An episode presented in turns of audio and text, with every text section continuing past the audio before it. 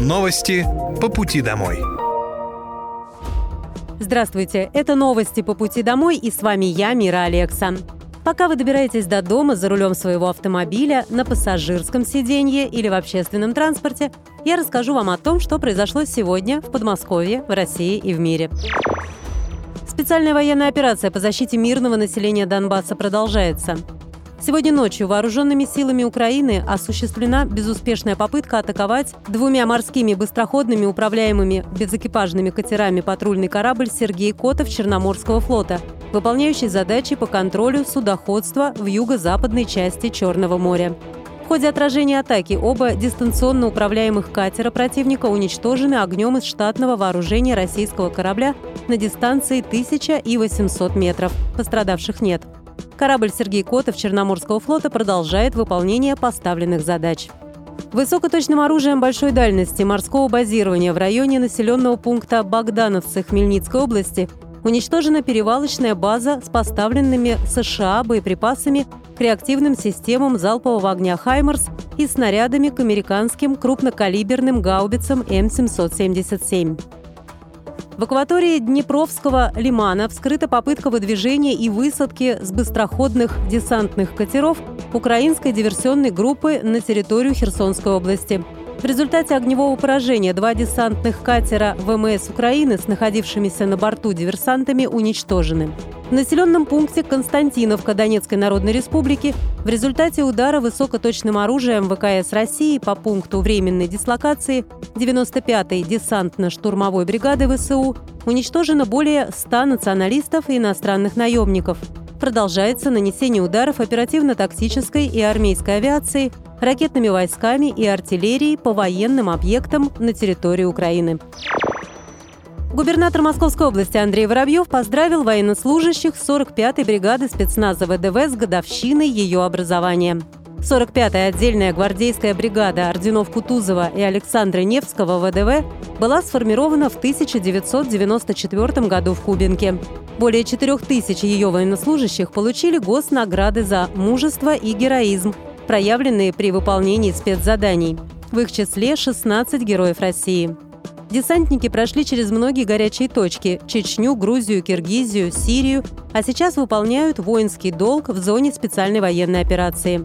В годовщину образования губернатор Подмосковья Андрей Воробьев посетил на территории части занятия по воздушно-десантной и междисциплинарной подготовке.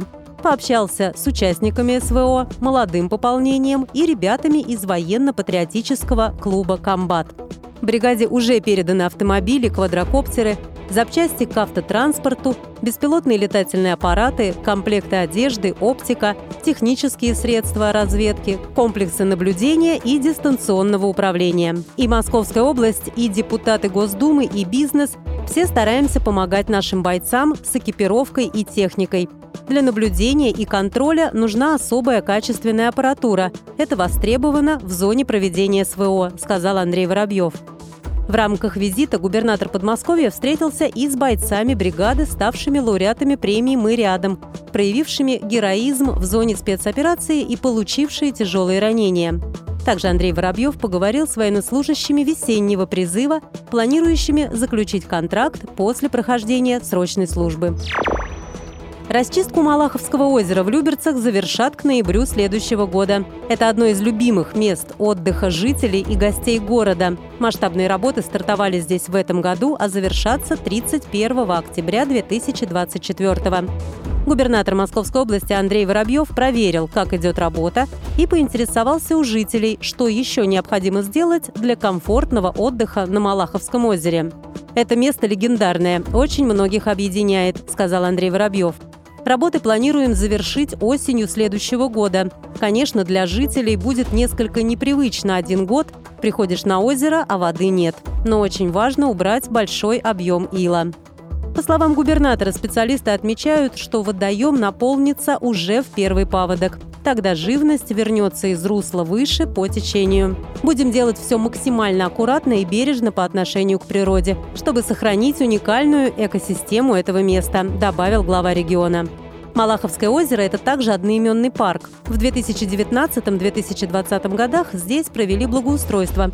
Проложили велосипедные дорожки, обустроили сеть тропинок, добавили освещение, лавочки, поставили детские и спортивные площадки, оборудовали зону для волейбола на песке.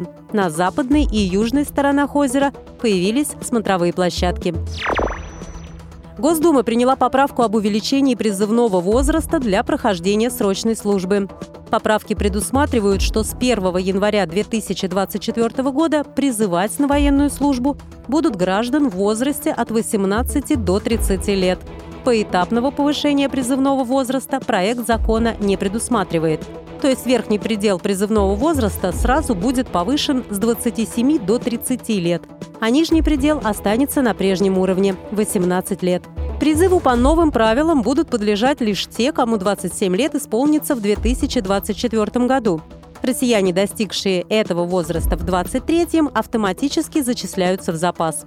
Также в рамках этой инициативы принята поправка о праве срочников при мобилизации заключать контракты о военной службе с вооруженными силами Российской Федерации на год. В случае одобрения законопроекта Советом Федерации и президентом поправки вступят в силу в 2024 году. После прохождения всех законодательных инстанций ничего не поменяется, оба призыва 2023 года, весенний и осенний, пройдут по старым правилам. То есть в армию пойдут молодые люди от 18 до 27 лет. Действовать поправки начнут с 1 января 2024 года, то есть закон коснется тех, кто отправится служить в армию в рамках следующего весеннего призыва, который в России стартует ежегодно 1 апреля. Госдума приняла в третьем окончательном чтении законодательную инициативу Мособлдумы об ужесточении наказания за переход железнодорожных путей в неположенном месте.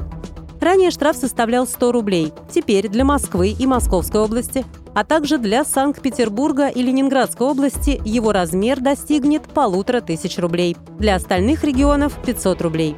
Согласно принятому закону, человека привлекут к ответственности, если он перешел железнодорожное полотно в неположенном месте, когда в пределах 1 километра от него был специально оборудованный для этого пешеходный переход, тоннель, мост или другое место для перехода, обозначенное соответствующим знаком. За 5 лет в Московской области более 2000 человек пострадали в происшествиях, связанных с железнодорожным транспортом. 1600 случаев закончились летальным исходом. При этом 70% происшествий на железных дорогах связаны с нарушениями правил перехода.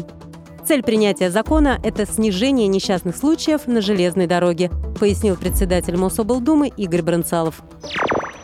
Новый виртуальный голосовой помощник «Любовь» запустили в ЗАГС Подмосковья. Искусственный интеллект поможет жителям круглосуточно получать ответы на свои вопросы. С его помощью можно узнать об услугах Главного управления ЗАГС Московской области.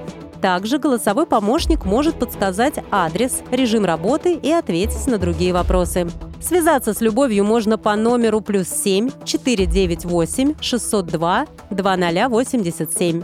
Ранее по телефону горячей линии специалист ЗАГС мог дать консультацию только одному гражданину, в то время как для других граждан линия была занята. С появлением нового голосового помощника, которым одновременно может проводиться консультация, увеличилось до 10.